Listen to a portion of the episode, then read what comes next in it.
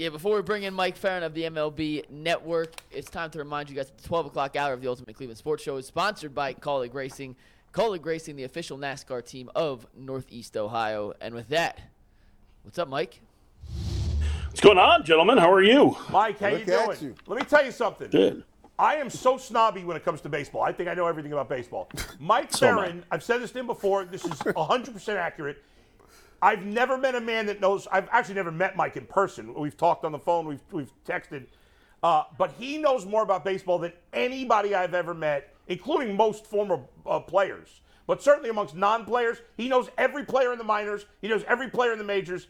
He he has got it locked down. His show with Jim Duquette is awesome. I listen Be- all the time. Before you answer this, I need to ask this really quick question. Yeah. We just talked about what goes on in the NBA on off-road games, right? Mi- Oh, Miami. baseball too. Now, baseball. Who is partying? Who parties more during the season? Baseball players or NBA players? In your uh, humble opinion.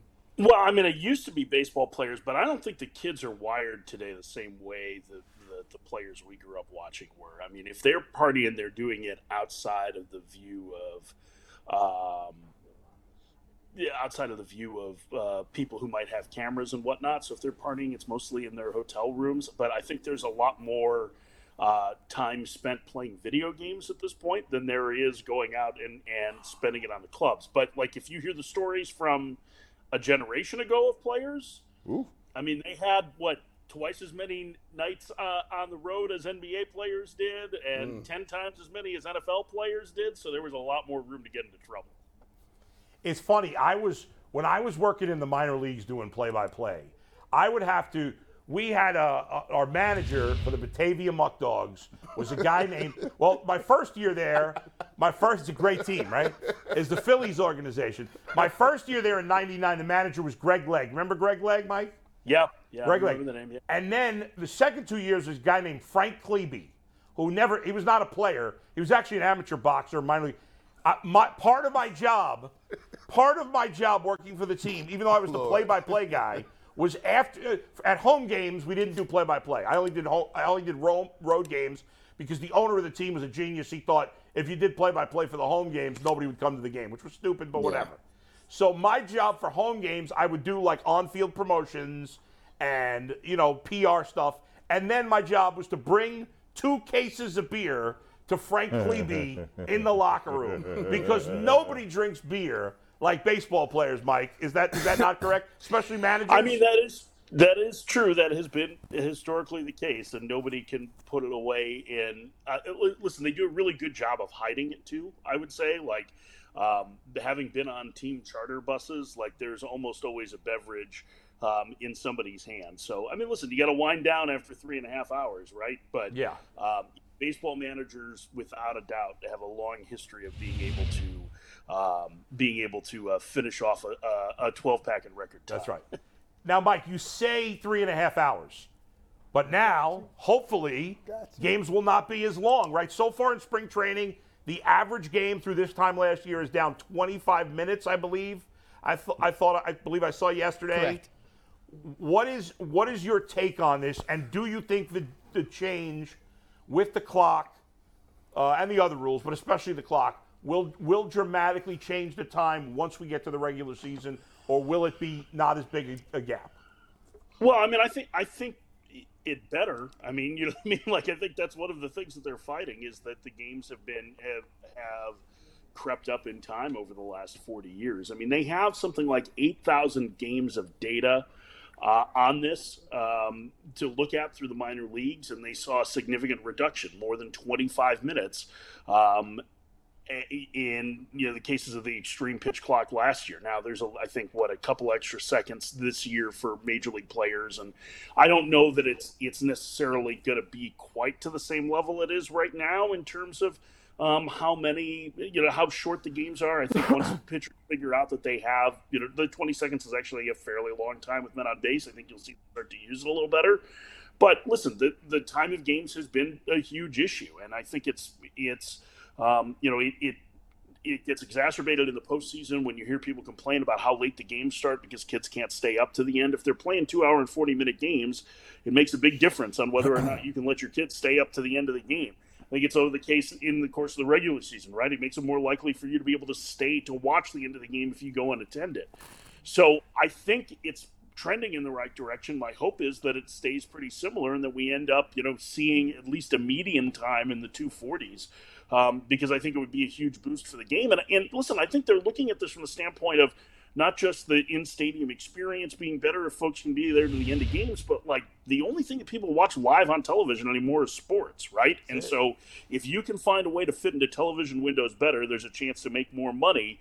Um, you know, whether it's via streaming outlets or via you know more traditional broadcast. I think all of those things are important for the future there. Mike, when you look at the the all the changes, like I, I haven't seen any as much changes to the core part of the game ever. Like you know, in, in the NFL, yeah. usually they roll these things out very quickly. Uh, excuse me, oh, roll them out slowly over time so people can adjust to them. But they've changed a lot of things from the shift to the base sizes uh, to the clock. What ways do you believe that teams are going to try to make this a competitive advantage? Mm-hmm. Do you think teams are going to put their, their roster or their personnel or any sort of extra strategy into making this like something that they do well like maybe stealing bases or, or being very aggressive on a base pass? Yeah, I mean, I think I think the aggressive on the base paths is something that's worth watching, right? Because there's a limit now on the number of uh, pickoffs that teams have right. too, right? So I think that's another that's another big part of of this, and this is something we saw in the minor leagues that it increased um, that it increased um, the the amount of stolen base attempts, and even early in spring training, we've seen nearly one more attempt per game. You know, but the last three years, we've the highest success rate in stolen base attempt, uh, uh, on stolen bases in Major League history. We just have seen fewer attempts than ever before. So I think there's a hope that that will change. As to what it means, I mean, for defense, I think you're seeing teams start to value athleticism a little bit more at second base than they have over the last you know six or seven years, where they've been able to position that guy in, in shallow right and basically treat him like a uh, a third baseman, uh, kind of an old school third baseman with a lack of range. I think you'll see some of that change. I'm still skeptical that the shift rules are going to have that much impact on the pace of play or on the quality of play because I just don't think we saw that big an impact in the minor leagues but we'll see what happens. The bigger bases, I mean, it's a safety thing as much as anything. Maybe it makes a bang bang play go to the runner a little bit more. Certainly, the stolen base success rate has been higher in spring training this year than it was last year by by almost ten percent. I mean, it went from seventy two percent to like eighty two percent so far. But it's also spring training, so I would take that with a heaping grain of salt. So um, they would like the game to look more like it did in the '80s, I think, which is you know lots of of um, you know, super athletic players that are able to take advantage of uh, speed and, and, you know, doubles and triples is what their market research shows. The league's market research shows what fans want. I always worry about one part of this, which is that everybody wants baseball to look like it did when they were 9, 10, 11, 12 years old, right? Like that's, we're nostalgic for it and shoehorning too much of that in can be a problem. And I'm guilty of it too. I mean, I'm a child of the 80s. That's my favorite style of play. Mm-hmm. But I do worry that we spend too much time trying to, to retrofit the game to what we wanted it to be or what we remember it to be versus what it actually is or needs to be going forward. And so I, I'm I'm hoping that there's a happy medium there with it where we see an increase in those athletic plays, but that it isn't at the that we just don't try and force the issue too much so that it takes away what with some of the things that that are really special in the game now, which is the power uh, for both pitchers and hitters. Mike, you was talking about how in spring training, you know, the stolen bases has gone up, and you take that with a grain of salt. What is something that a casual fan can look at that can translate to that's in spring training that translates to the regular season?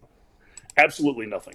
I think that's I mean, like I think that's like I play this game every spring. I get excited. Oh, this guy's having an awesome spring. Hey, let's do this. And you know what it means? Absolutely nothing. I, I mean, just nothing. Nothing results wise. Now, I think the time of game stuff. I think that might actually translate. I think there's some correlation there. Um, I think you'll see that have an impact. So I'm that I'm less. That would be the one thing from a casual fan. But in terms of the way the game is played or the way results are or the way the ball is flying out of the ballpark or not flying out of the ballpark.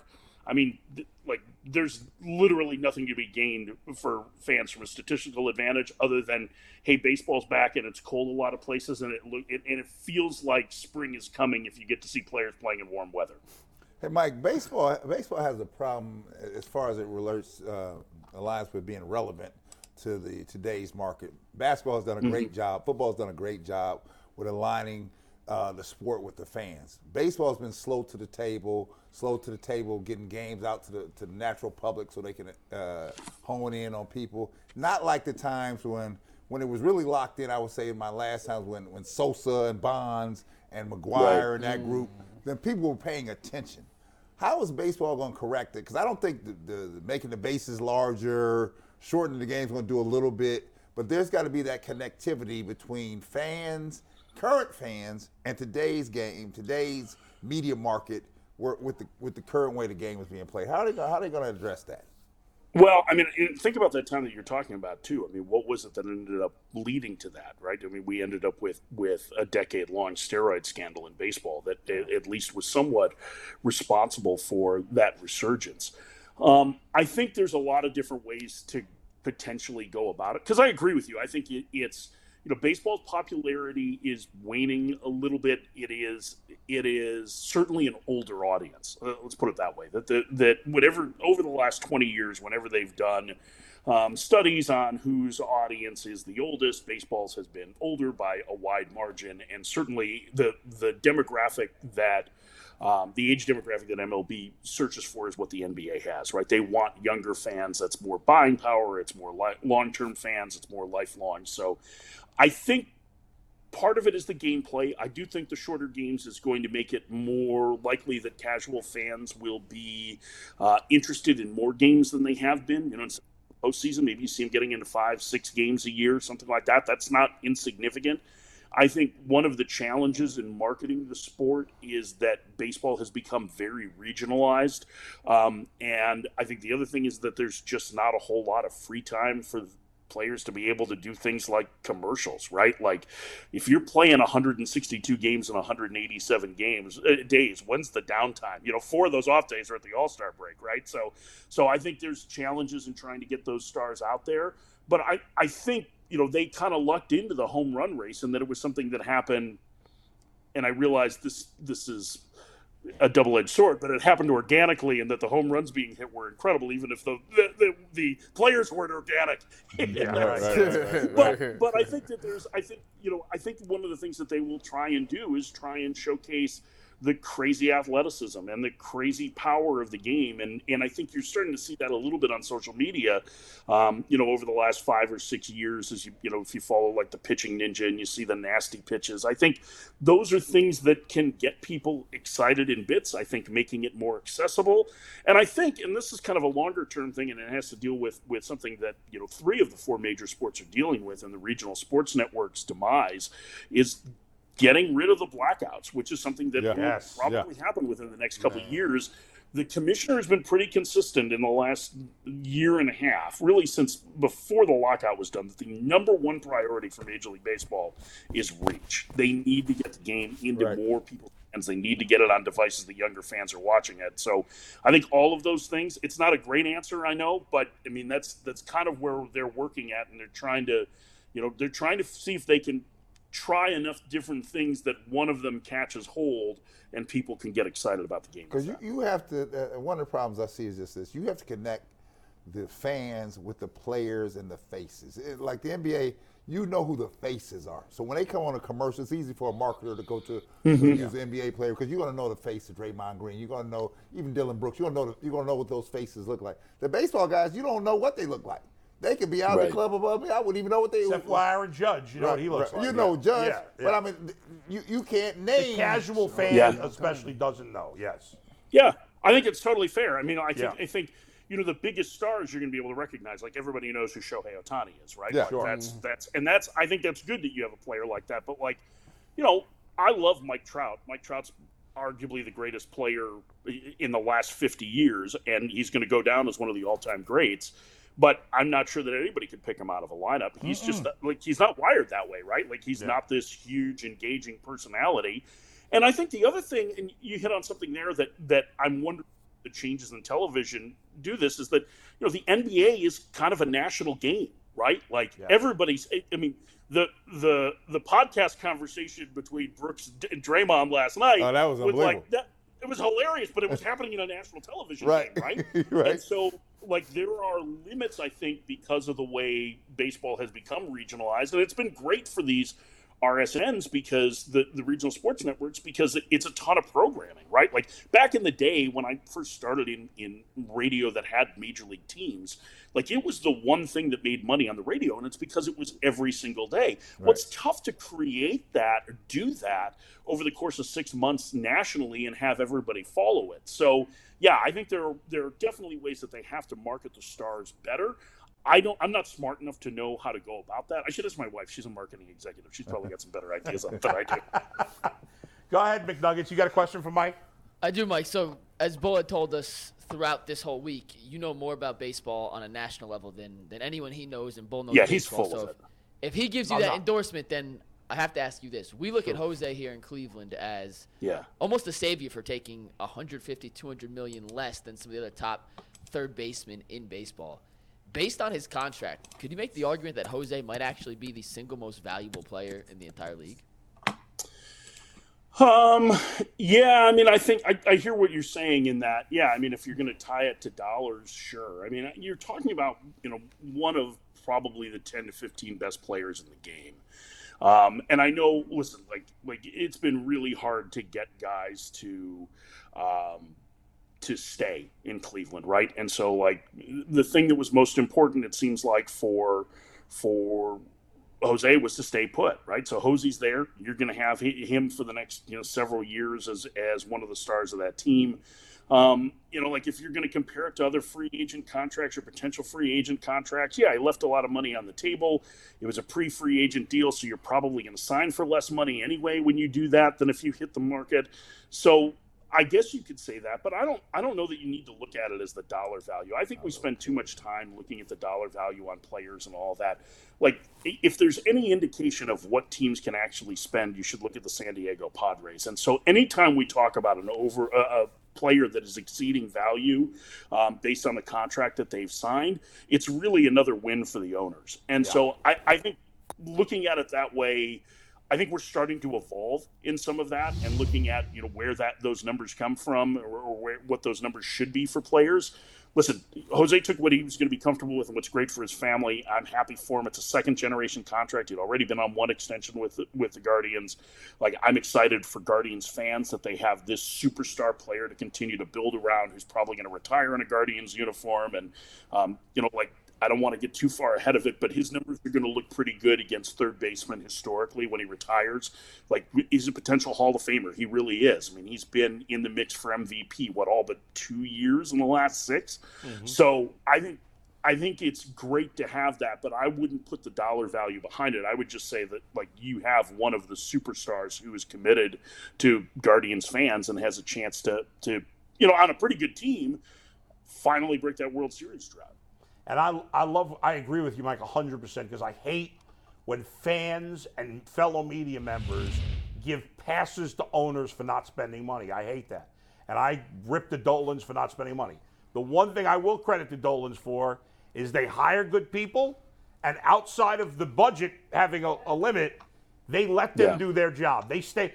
Chris Antonetti and Mike Chernoff, uh, you know, it's not like our football owner here, Jimmy Haslam, is a meddler. He gets involved in day to day. He's a pain in the ass. Dolan doesn't do any of that, mm. and because of that, you know, even with the with the, the force of a low penalty, it's amazing how good a front office this team has. We look at I look at them in Tampa Bay as the models for all Major League Baseball. Do you look at those two franchises Yeah. as the models as well? I mean, if you think about it, like, what, what's the like, I- like when I was growing up, like we already established I'm a child of the '80s, right? Which means I'm an old. But like the the the, the Indians sucked like Oh. for most of my life, right? Yes. Until you get to the '90s, and since then, what have they had? Maybe two, three 90 loss seasons in 30 years, right? Yeah. Like. I mean, I, I think it's a testament to the front office they have. I agree with you. And I, I love Chris Antonetti. And I love Mike Chernoff. I think they do a tremendous job. And you're right, it's budget that is what's limited them. You know, even this winter, where they clearly were not being given the resources that they needed to to take that team to the next level, they made pretty smart plays with Josh Bell and Mike Zunino. And they're fortunate that they've developed this unbelievable pitching program, which should be, it really is the envy of every team in baseball. So, um, I think they're in a lot of respects a model franchise. I mean, I think if to be a model franchise, you need an owner that's committed financially as well. I think so. That's kind of what pulls them back. But from the way they, they work as a front office, I think absolutely it's clear. And I, and I do think it's going to be interesting to see what happens with David Blitzer involved in the ownership group now, Yeah. and how that evolves over the next three, four, five years. Is there a bigger investment into payroll? Is there a bigger push? Does he have a little Peter Seidler in him, who's the the the managing partner of the Padres? Do they start to to push more towards the middle of the pack, even in payroll when they have a chance? Because they've done that before Yep. Starting to get to that point with this young group, right? You're going to need to augment it with some significant free agents outside to get over the top, and that's whether it's this year or next year. That that has to start happening for this team. Yeah, there's no doubt about it. And I mean, like one guy, Amed Rosario, is going to be a free agent at the end of the year, and I know Yeah. we know they have Gabriel Arias and they have Rocchio and they have all these great prospects. But Amed Rosario is one of the most important guys in this locker room. Like I already know he's good, and I don't have to pay him crazy money because he doesn't hit for power, so he's not getting insane money. But the Guardians have there's no excuse to me. They should be able to re-sign Amed Rosario. And I, but like if I had to bet right now, I'd bet that they don't. Now you're not going to trade him probably because you're going to be a contender. But it's a shame. Like he's a guy. He's not getting 30 million a year. Like I don't know what he's going to get exactly, but like they should be able to to pay Amed Rosario. I think. What do What do you think? Yeah, I mean, I think I think they should. I, Yeah. I mean, I think because of some of what you've talked about, though, like their their depth is in pitching and players up the middle, right? Yeah. So, does it make more sense to, you know, I, I mean, I was a little bit surprised to be honest that they didn't trade Rosario this winter. I think that's Yes. probably a testament to his role in the clubhouse as much as anything. Um, but I think they're, you know, like I like Rosario a lot, but I think you can upgrade one of those up the middle positions if you want, either internally or externally. And that's why I'm not convinced Rosario stays there. Not to mention, I think Gimenez can play short. I mean, we went through this, uh, uh, what, 10 years ago, 15 years ago with Asdrubal Cabrera, right? Like Cabrera was cl- turned out to be a terrific defensive shortstop for a number of years after breaking in as a second baseman. And I think Gimenez is kind of cut from the same cloth in that regard. But, um, you know, you're right. He's not going to be super expensive. I mean, he's probably, I, I mean, I would guess Rosario's surprisingly young, right? Like for a guy who's been on the scene for as long as he has. So, Yeah. you know, like five and 75 is a pretty modest commitment for a free agent. It's just that, you know, what's the biggest deal in franchise history for a for an extra Encarnacion. free agent? Encarnacion, right? Yeah. Three and sixty. So Yeah. It's funny that you say five and seventy-five because I literally said yesterday, look at the Andrew Benintendi contract. That's Yeah. what you pay Amed Rosario, which I think was five for seventy-five or something like that. Maybe it was eighty. I, Yeah. I don't know exactly, but Yeah. somewhere in that in that neck of the woods. In terms, of, you you mentioned, uh, you know, it's funny because they added Bell, they added Zunino. I think the lineup's pretty good. I, I, I look at this team and I'm like, I know they got all this good young pitching. I'd love them to get at the trade deadline, assuming they're leading the division or something like that. I'd love them to trade some of their prospect depth, depth to get a veteran because I don't trust Civale and I don't trust Plesac, and I want Quantrill to be my four in the playoffs. I love McKenzie. I love Bieber. I want them to go get a veteran third starter for the postseason. Uh, do you see that as something they could use and might do? No, I think they need to upgrade their offense in the postseason. I mean, I think I Gavin Williams is coming quickly, and Gavin Williams is better than Civale and Plesac. I think. I mean, Yeah. I, Gavin Williams is a monster. I think he's got a chance to be an impactful starter on the level of what McKenzie is, um, and that's going back to college. Like there was a there was a really famous super regional game when he was at ECU where he went toe to toe with with Kumar Rocker, and Williams' stuff is exceptional. I would not be surprised if he's up towards the end of the year. I don't know that I would look at their rotation as being a key for the postseason. I have bigger questions about their offense. I mean, what they did last year was a pretty neat trick, right? They singled their way to the postseason. I don't know that you can do that consistently. They don't walk very much. They really don't have any impact power. I think they have a big hole in right field. I'm not convinced that Oscar Gonzalez, based on his approach, is going to be an everyday player. So Okay. I think targeting a bat at the deadline makes all the sense in the world. I, I, you know, like I was actually a little surprised that they weren't in heavier on Juan Soto a year ago because he was such a fit for so much what they needed. And to your point, they have a terrific farm system that they could have dealt from. Now, obviously, the Padres paid an extreme premium for that, but if you're looking at at outfielders who could be available deadline, like the the the Guardians could meet the asking price for Bryan Reynolds if the Pirates decide to trade him. And I don't know that they're about him. necessarily going to. He'd be a tremendous Yes. fit as a switch hitter who gets on base, has a little bit of power, very good in a corner. Like that guy is a great fit. They have the, the Ben Cherington, who's the general manager of the Pirates, got his start in the Cleveland organization. They have a lot of history with him. Like that's the kind of guy that I think they could target if Pittsburgh moves him. And they even with like the injury to Espino and the idea that Williams is untouchable, like th- there are a number of players there that would be of interest. I think like I would not be opposed to using like a George Valera to try and start a deal or, or Valera and Rocchio. Um, I think Pittsburgh needs some some um, position player help as much as they need you know pitching help you know angel martinez was really good in the fall league like that's another guy that i think the guardians could could potentially move because they have so much depth up the middle so there's a number of pieces that they could move to be able to get somebody like that and still keep a significant amount of depth it's just a matter of if and when they pull the trigger on something like that You know, you know, Mike. Let me just as really quickly before we, we let you go. Great stuff. And Bull is so happy that you mentioned this guy because he's been lobbying for Reynolds for I've oh, screaming about the last for he's seven, such a while. good seven- fit seven Yeah. Yeah. Yeah. Uh, I, I'm, you know, when I grew up, my favorite sport was baseball. I started playing baseball when I was six, played, played six, played all the way through high school, and the glory days. You mentioned the '80s and, and the, you know, those days where you, you had Frank Thomases and the Griffeys and and the Palmeiros and, and all, all the big time names that we, we were comfortable talking with. We look back at the heyday. The one thing that I always look at that and, and say is the reason that was so special is because fringe people like home runs.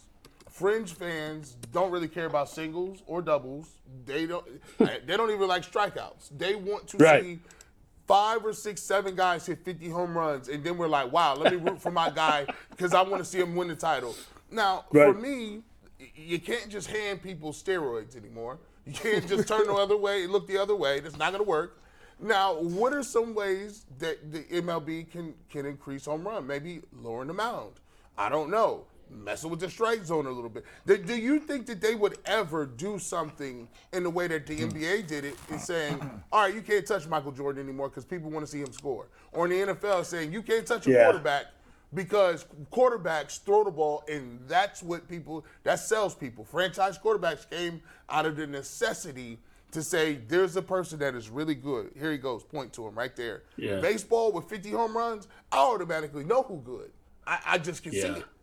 Do you think they'll ever do anything to try to increase home runs without the out steroids? it's it's funny because what they've done the last couple of years is tried to alter the the baseball so that they could reduce the number of home runs because 17 18 19 in particular i think even going back to 2016 we saw some of the highest non-steroid era home run rates in baseball history and the ball was a little um juicy let's say so what they've done is they've tried to deaden it a little bit so like here's some of the things that we've learned about the baseball. Some of this we already knew, right? They make the baseballs in Costa Rica. They're all handmade, which is pretty incredible. Like that, you think Yeah, about that. That there's crazy. not a machine that puts them out. And as a result, there's a wide variation in what's acceptable for a baseball that makes its way into a major league game.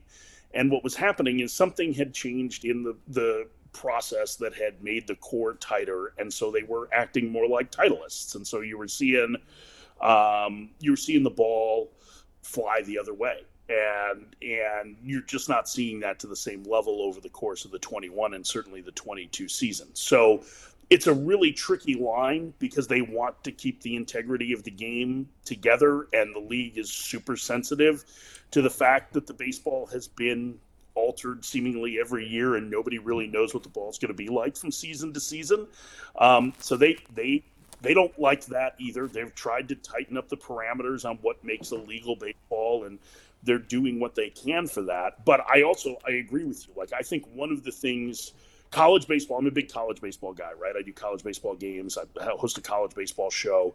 Um, college baseball is seeing home run rates that we haven't seen since um, the nitro bat era, back when they had the the well, Bull remember this, the drop fives, right? Like Ooh. the ones that were like, you had the mm. 34 inch bat that was like 28 ounces, right? The drop six, and like and, and, like the barrels were like the size of my forearms, right? So, so those big red bats. So like, seeing that in in college baseball right now and one of the things that it has brought is the threat of the late home run is a big deal for fans because you want to be able to see your team have a chance if they're down 3 in the 8th mm-hmm. you don't want to think that it's out of the realm of possibility that anyone in your lineup can get the game even so i think that's I think it's a reasonable point. I think it's a it's actually a really good one. I think it's one of the things that the league is kind of fighting against that I don't know that they need to be fighting against because fans like dingers, right? Pitchers don't like dingers. Maybe they have too yeah. many pitchers that are, are consulting uh, side, but man, like home runs are exciting and home runs win ball games. Yeah. Mike, last thing real quick. We've got 15 seconds.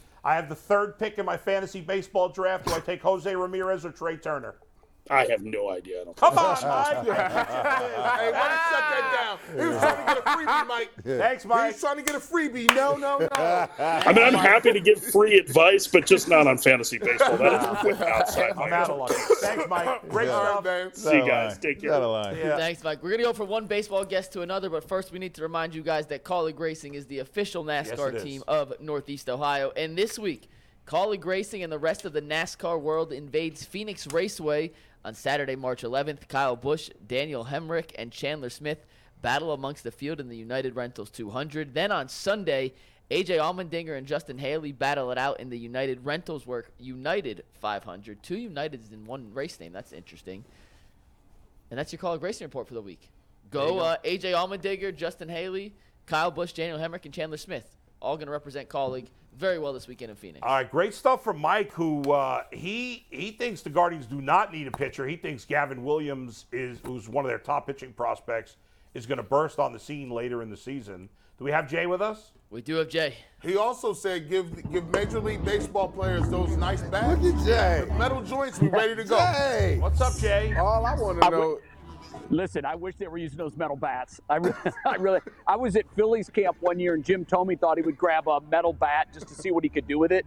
And their training facility was on uh, US 19 in Clearwater, and it's about a six or seven, eight lane highway on the backside of the facility. And he hit a ball out of the ballpark and over all lanes of traffic on US 19. And I realized, so that's why they don't use metal bats in, in Major League Baseball. Yeah, Jay, what's up, man? I ain't my phone ain't ring. What's going on? You know, I you're on their radar. I I, I don't want to make you think that they, they know who you are.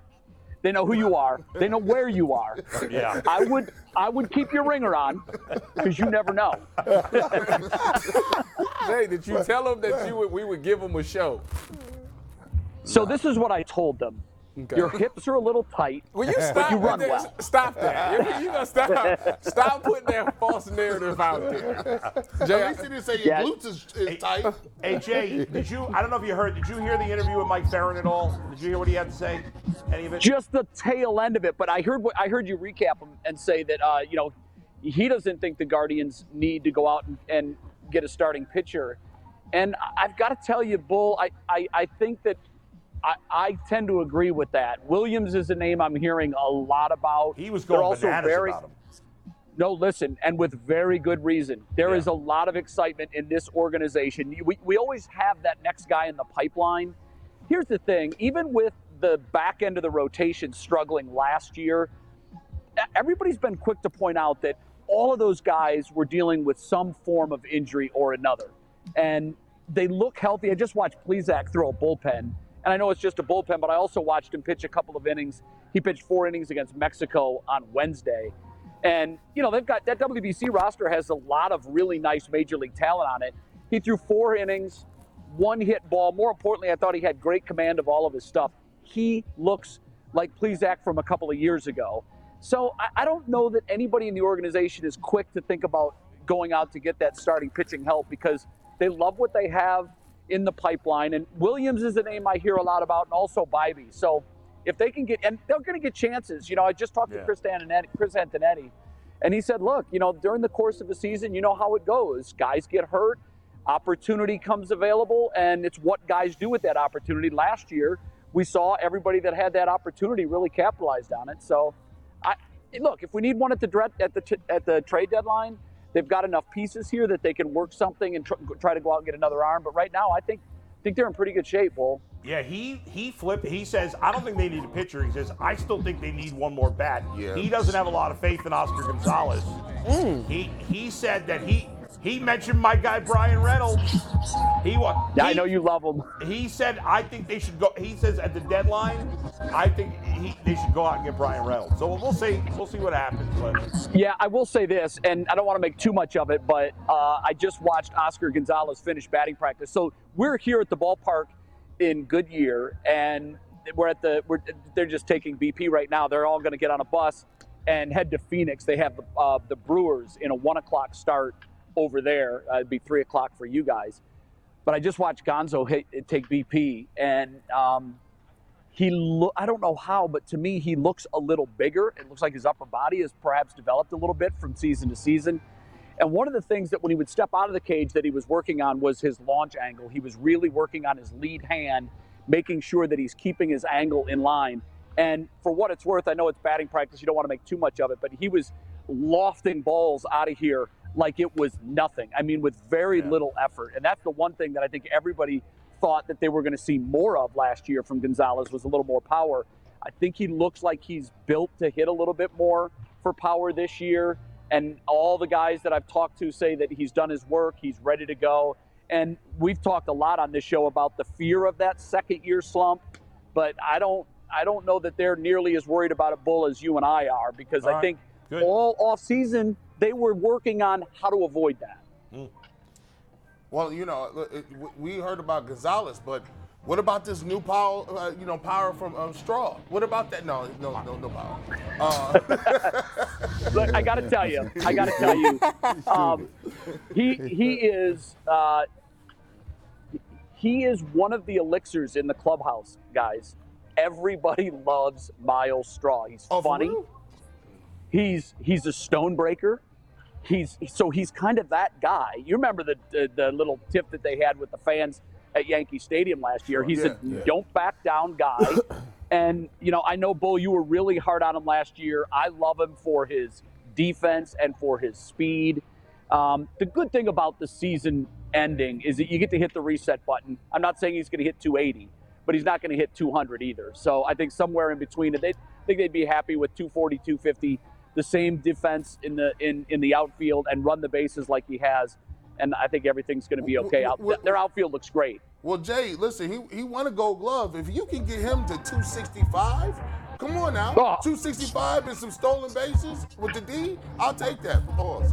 especially because he's Well, the hell, worst that- guy in the lineup now. Not the Super pause. You know, last year he Yeah. was like the seventh guy in the lineup. Now he's the he's the last guy. So I can live with a guy with no power and a mediocre batting average if I'm getting that great speed and great defense. But Jay, you spoke with Terry Francona yesterday. Oh, Tell us about that. I know you got some clips to play. I did. And before we hear the first clip, I want to set it up this way.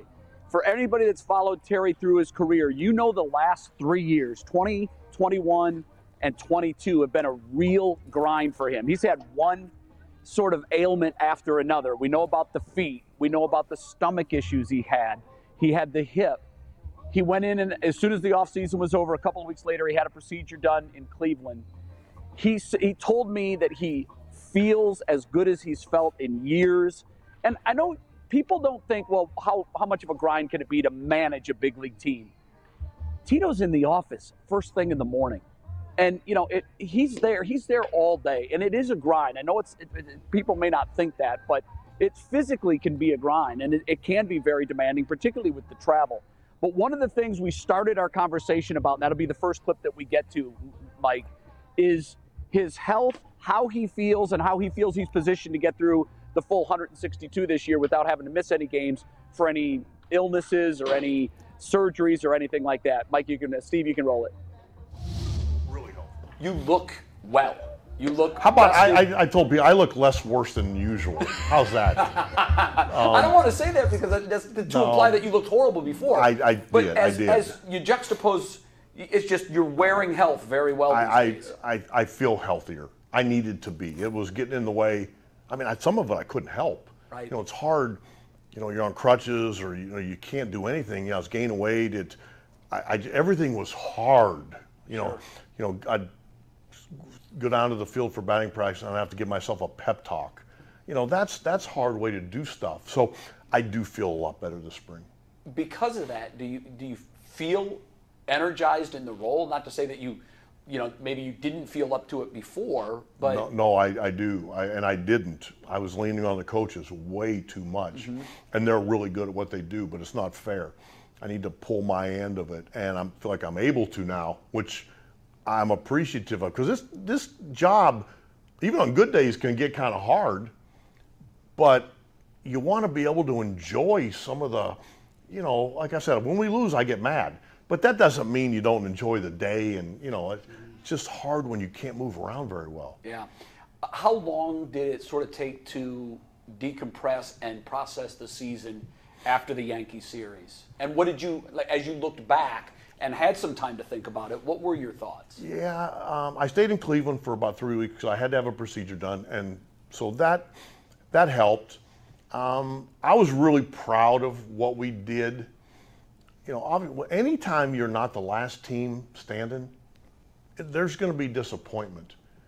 But I think if you look at it logically, and it's really hard to look at it logically when you're playing, but when you're done and you look at it logically, we did okay as long as it was a step in the right direction and not a feel good story one year and you know and that's what I told our guys about 10 minutes after the game in New York is that this has to be a jumping off point not just a feel good story and move on.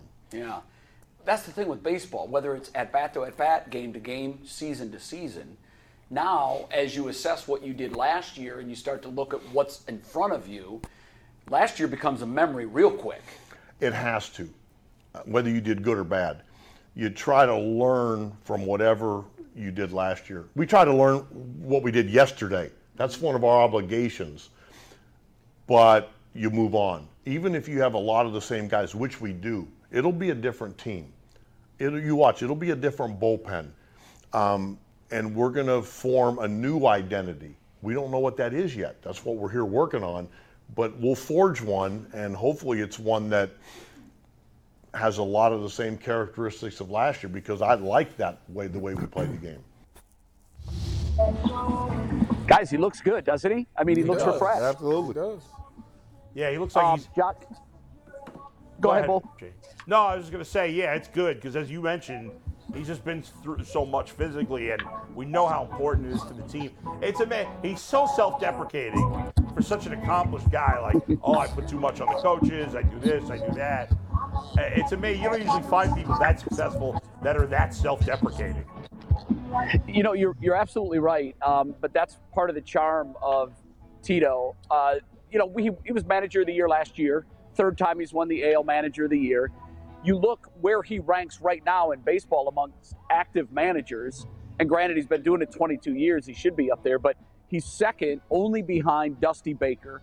So it really sort of lets you know, you know, how accomplished he is. And you're right, he's he's the first one that will take a shot at himself um, which is, is certainly an endearing uh, characteristic. The outfielders just finished BP. Now the infielders are in. And guys, one thing I want to really try to stress: Josh Bell is a large human being. I mean, he, he comes across he comes across large on TV. Uh, I was talking about it with uh, with Chris Antonetti earlier. He said when he's walking down the hallway, you can't see on either side of him. He's just a broad, tall, big, massive human being who told me yesterday one of the things that he's going to really focus on this year. Bull, I actually mentioned your comment to Josh about how, yeah, he's had, had 37 home runs in a season, but I, I told him one of my coworkers believes you have another level that you can hit. And he said he absolutely believes he does. He's working on Nice. a, a more level plane to his swing. not trying to launch, not trying to lift fly balls. He says, if I'm at my best when I'm hitting the ball hard and straight, home runs will happen. So I wouldn't be surprised at all if he has a very big year. And everybody is thrilled to have him here because obviously Hosey's going to see better pitches. And it's just going to make, it's going to extend the lineup. It's going to make everybody in the lineup that much better. Jay, before we get to the second clip, who you spoke to him? Who else did you speak to besides Tito and Bell? Uh, we talked to about 15 guys. Oh, so wow. we talked. Yeah, we talked to everybody, um, all, all of the main players we've spoken to. We're going to get Shane Bieber when we're done here. We're going back to get Shane Bieber. We're also going to get Mike Zunino. We talked with. I, I think the most impressive of all the guys, without question, is Triston McKenzie. Um, guys, his upside, and they talked a little bit about him developing that third pitch to go along with that electric fastball and that crazy movement to his curveball. He doesn't seem too concerned about adding that third pitch. He has the slider. He likes the slider. He's, it's not necessarily one of his plus pitches, but it, he can throw that pitch. Um, doesn't seem too concerned about adding a change, although Carl Willis told me yesterday that you know that is something that long term they're definitely going to work on because th- th- he can go from the front of the rotation kind of guy to a Cy Young kind of guy with that third pitch. Yeah. So I do think that down the road he's definitely going to want to develop that. Um, Myles Straw. We spoke with Steven Kwan, who, by the way, is in a very good place mentally. In fact, that'll get me to my second clip. We've talked about it at length on the show. How do these guys, these kids that had crazy success last year, look what Gonzo did in the playoffs, particularly the big hits he had in that Rays series, the walk-off home run to win the series. And Steven Kwan started red hot, hit a real rough patch in May and June, and a lot of folks thought he was going to have to go down to the minors to try to figure it out. But Tito told me, and you'll hear it in this clip, he's so mentally strong, he was able to make the adjustments to the adjustments, not only stay up, but continue to have a fantastic season, get a lot of votes in the Rookie of the Year award, and really become a fixture now for the Guardians in the outfield. So here's Tito now on all the things that were done in the offseason to make sure these second year guys don't hit a rough patch. The baseball rulebook says if you have 17 guys making their big league debuts, it's a 100 loss season. At least that, I mean, in I've my been, experience. I've been in clubhouses when the season's over and somebody says, "Hey, what do you think of the year?" Uh, we were too young. We were just too young. Sure. Can't say that. They. I mean, you, you were young, but, but not too but young. but they they competed. They never backed down from a challenge. All things we talk about, but that's way easier said than done when you're talking about kids that are trying to shoot. They're trying to find their footing, you know, in our league. But they always paid attention to the scoreboard. And you know that sometimes that's like I said, it's easier said than done when you're thinking in the back of your head, "Oh, I got to get a hit or I might go to AAA." You know, when Hosey doesn't get hits, he's mad maybe, but he knows he's coming back. And you know, and these other guys like Gimenez was growing into where he knew he didn't have to go two for four or he's going to sit the next night. So the, they were, you could see their confidence growing. I mean, I remember Kwan in May, he was worried he was going to get sent down. We never thought about it. I wish I'd have known. I'd have said something to him. He didn't play like. I mean, he did. He had the slump. But what was fun to watch about him last year is it almost like he went through his sophomore slump in the middle of the season. So you are you less worried about him having that sophomore slump because he made the adjustments that the league had made to him? I mean, all players go through tough periods, and you never know when it's going to happen. I mean, I worry about all of them in April in Cleveland because it's cold. It can be pretty cruel. So you worry about guys, especially young guys. But when they have a track record, they have something to fall back on, which which certainly helps. Um, I, I think guys like Kwan, I think he's strong enough mentally that if he does go through a tough time, he'll figure it out. Yeah. And he's good enough physically, he'll, he'll figure it out. That's really the, the element. It's, it's up here. Oh, it, I don't think people realize to be an everyday major league player, you have to be so tough mentally because you get beat on so much and there's so much frustration. And to be really good, it, I have a lot of respect for guys that can do that. the the two glaring pieces that needed to be addressed were, and it's almost like Chris magically goes out and. I mean, it was obvious where the weaknesses were, but talk about how you've got your core back, and then they're very young, and then you got considerably better at first base and the catch position, and it looks like the, the strings that needed to be pulled were pulled. Well, that's the hope. And, and we never claimed to be the 27 Yankees. But we do have guys in place that we want to see how good this group can get. Um, you know, getting Josh Bell is a switch hitter that can hit behind Hosey, especially against left-handers. We we could get we we had some we had some difficulties last year. You were thin. Ye- Yeah, and that's not a knock on anybody. It's just we're a little thin. And when Hedgie was a free agent, we we wanted to bring in somebody that cared first about the pitching and defense, and then hopefully, you know, when he when Zeno's healthy, he's hit 30 home runs. So that's really welcome, also. I know, uh, Bull, you're going to miss Hedgie for sure. but I think we're going to love Zunino too. I really do. I think we're going to. I know you're going to. Who are you going to pick on? Come on, man. He still got I don't straw. want to pick on anybody. I don't want there to be anybody that's, that stinks. That stink, but if they stink, you're going to make sure Yeah, they. So yeah. let's wrap it up with our talk from Tito yesterday about the expectations for the 2023 season. Obviously, after the success from last year, you got to continue taking step forward. As we roll the clip, I'll lead to it this way. I thought the most prophetic thing that he said last year, five minutes after the Yankee series ended, he went into the clubhouse and he said, "Guys, this is not the end. This cannot be the end. This has to be the beginning." Roll it, Steve. What is uh, your overall expectations? I know that you probably don't talk about them out loud, but in your mind, you, you have an idea of what this team either can do or what you expect them to do. But you know what? The stuff that we talk about every day, the reason we talk about it is because we believe in it. Sure. It's not just coach talk or manager talk, because you don't know where we're going to get challenged. You don't know if guys are going to get hurt. You know, if you lose three pitchers, and if you start to make proclamations now, and then all of a sudden you lose your whole pitching staff, that's probably not going to come true. Okay, well, your season doesn't end. You just keep competing. So that's why we keep them in small segments. Like, hey, let's show up today. Let's see how good we can do. And then take enough time to learn from what we did and then move along. Is that the key? Yes. Yeah. I that to me it is because you can get bogged down in, in like okay, I'm I'm 0 for 20. We've all seen it. I've, I've lived it. You don't go up to the plate feeling real good about yourself. But, but when you're hitting good, you walk up there, you got a little swagger. The idea is to put the bat in the rearview mirror and talk yourself into having some swagger anyway, which is not the easiest thing to do. Uh, what should fans expect to see when they show up at Progressive Field this year? I think the idea is we tried last year to really set a tone for how we were going to play. And I was really proud of our guys for that. Now the idea is they have a year under their belt. So the game should start to slow down for them a little bit, but it'll never slow down the way we play. it just makes it easier to hopefully make better decisions. So that's the idea is to kind of take it to another level. Yeah, that's the whole stuff. idea. Um, one of the other things that I want to share with you guys, uh, you remember we had Will Brennan on the show a couple of months ago, and um, we also interviewed him yesterday or the day before, I can't remember. Uh, he just wanted me to pass on to you guys that he had a great time on our show. He loved everybody, and he wants to be a regular guy for us. So he's probably going to be a guy that we bring on throughout the course of the season. Good. He's got more time, probably. You know, clearly not going to be a starter, but he's probably going to. I hope he makes the roster.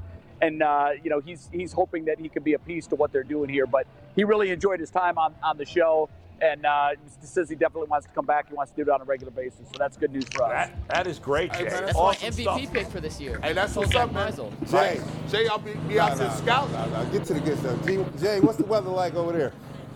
Uh, it's cloudy today, so that's No, you know no, it's a no, little no. bit of a bummer, but it's 80 degrees, so I'm not going to complain. I mean, it's not overly cloudy, but the, the last two days there wasn't a cloud to be seen. Today there's there's clouds in the sky, but you know the sun the sun pops out. You get uh, periods of great sunshine, and I heard that you guys are getting like two or three inches of snow back there. Freezing rain, snow. It's Jay, awful. you give me the temperature. What's the temperature? Uh, it's going to be 80 today. I might miss my flight tomorrow. Okay, I'm just saying. I, I, Stay I in the might miss warm. my flight. I would- Jay, have a good trip back. We'll we'll see you on Monday. Keep getting. Thanks, keep guys. Working, See you Monday. Keep working the room for me, Jay. Nah, I, I'm doing my own work, bro. All right, this is Jay down in Arizona. He'll be back in studio hey, on Monday. Hey, tr- listen, don't try it, Jay. Tracy's not having that. You you gonna be No. right back up here with us. That's right. Stop but right now we got to be right with Colin Grayson. We do, and, and Jay is our lead expert on Kaulig Racing with Earl, and without them today, it's on me. So I'm just going to remind you guys that Kaulig Racing is the official NASCAR team of Northeast Ohio. It's the only one you should be rooting for. That's right. And you guys can't see this, but Yeah. Jay just threw back on his shades that he got roasted for yesterday Nice. as soon as he got off camera. So shout out to Jay for that. I had no problem with his. He his uh, felt he sunglasses. felt bad about it. So, Mikey, earlier in the show, we started the show first half hour breaking down. We all gave our perfect off seasons. is ru- Not a surprise. The van, fans All voted right. for my. Uh, per, oh, for the record, they hated all of ours. They just thought yours was the best in the world. how would they hate mine? There How would they hate saying, mine? There was a lot of stuff saying we should never criticize Andrew Berry again after what they saw. us Those do, fans so. are idiots. Let's ignore them. Let, let's hear. We, we try to wean Bull off that. He gets ah. one a show. I want to gets know what, one idiot. what was wrong with mine. Yeah. Just don't listen. to. Actually, they, they Nah. yours, your Brad, they were salty of Brad. Oh, they were yeah. salty. it's They were 'cause I was- Nick Chubb. Nobody here- wants Odell good thing. Beckham back. Listen, we got I'll, I'll take a week. two two ones that are half serious and two that are very serious. You All want to here we start with the half serious or the serious first? Serious. I like half serious. Go ahead. I'm with G. Let's go with the half series. Half serious first. Okay, this is from Planet C5. Yeah. All right. He's given 17 million to Woods. He didn't clarify what Woods. What woods? Joe. Joseph? I think you meant Robert Woods, the receiver. Okay, keep No. coming. Uh, No, he's not. 13 million to Javon Hargrave. That he's costing more than that. all right, Kobo. Eight million more to Watson just to piss everyone off. and 12 million to Nick Chubb because he's Nick effing Chubb, and I would never trade him. Hey, li- All listen, right. I like that one. That's I like terrible. that Go one. ahead, let's go. Especially the eight, mil- eight million of Watson just to piss people Who off. is is Who the hell's Woods? he got to be talking? know. He He got to just be said talking 17 Robert mil Woods. for Woods. Robert Woods isn't worth one million, No let alone kidding. seventeen. Go ahead. Can you, is there another Woods we're overlooking? In free Joseph. agency? Jo- I don't know. Bring, Okay. Not worth talking about any longer. The Let's second move on. one is from Rahul Ganesh. Okay. Of course it My is. perfect offseason is whatever makes Deshaun Watson great again. If he is, we don't need much. Love this mo- love this play blowing by Bengals. He's put a gift. By the way, Bulls plan hit it out the park. I wouldn't change much from his. Loved you guys from India. So that shout guy, out Rahul that from guy in India. India. Shout out to we India. love India. We love that guy. He's very smart. I hey, like listen, that guy. Listen, shout out, man. We doing it big, man. We everywhere. Ain't nobody Shout else out in to India. India, man. Nobody in India like we in India. Stop playing with us, bro. We got you. We we are got India on lockdown now. We are the number one Cleveland sports show in India. Fact. Ultimate Cleveland India show. Let's go. Can you talk cricket? We play cricket tomorrow. We'll I'm keep locking coming. it down. and, Okay, we and did I'm have two to, serious ones. All right, Yes. let's get to him. Legit. This was uh, Will McEwen who super Okay. chatted us. Ten dollars for the super chat here. Okay. Okay. Will McEwen would trade two second round picks for Daron Payne. A third round pick. That's for already a DeAndre fail. They wouldn't do that. Go Just- ahead. Let, let me finish the whole Sorry. plan before we say. Yeah. Two second round picks for Daron Payne, a third round pick for DeAndre Hopkins, a third and a fourth for DeForest Buckner. He would sign Chauncey Gardner Johnson and Bobby Wagner and re-sign Pocic, and he says, "You guys are crazy for Cooks. He's not worth more than Amari Cooper." It's irrelevant. Of course, he's not worth in theory more. But we can't the sign and market has changed a little bit. We can't sign and trade CT tackles, so like Yeah. he's a free agent, right? So like he can just sign somewhere. They wouldn't take two picks from him. They're not Who? Who?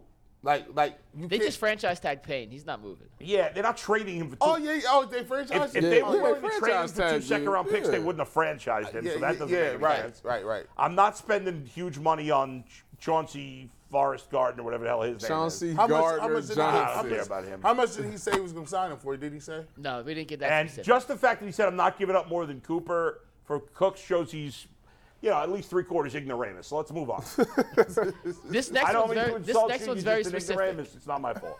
Go It's from Cole Blau, and he took Bull's approach. He, he's also going to cut Harrison Bryant, Jordan Elliott, and They all Anthony suck. Schwartz. They suck.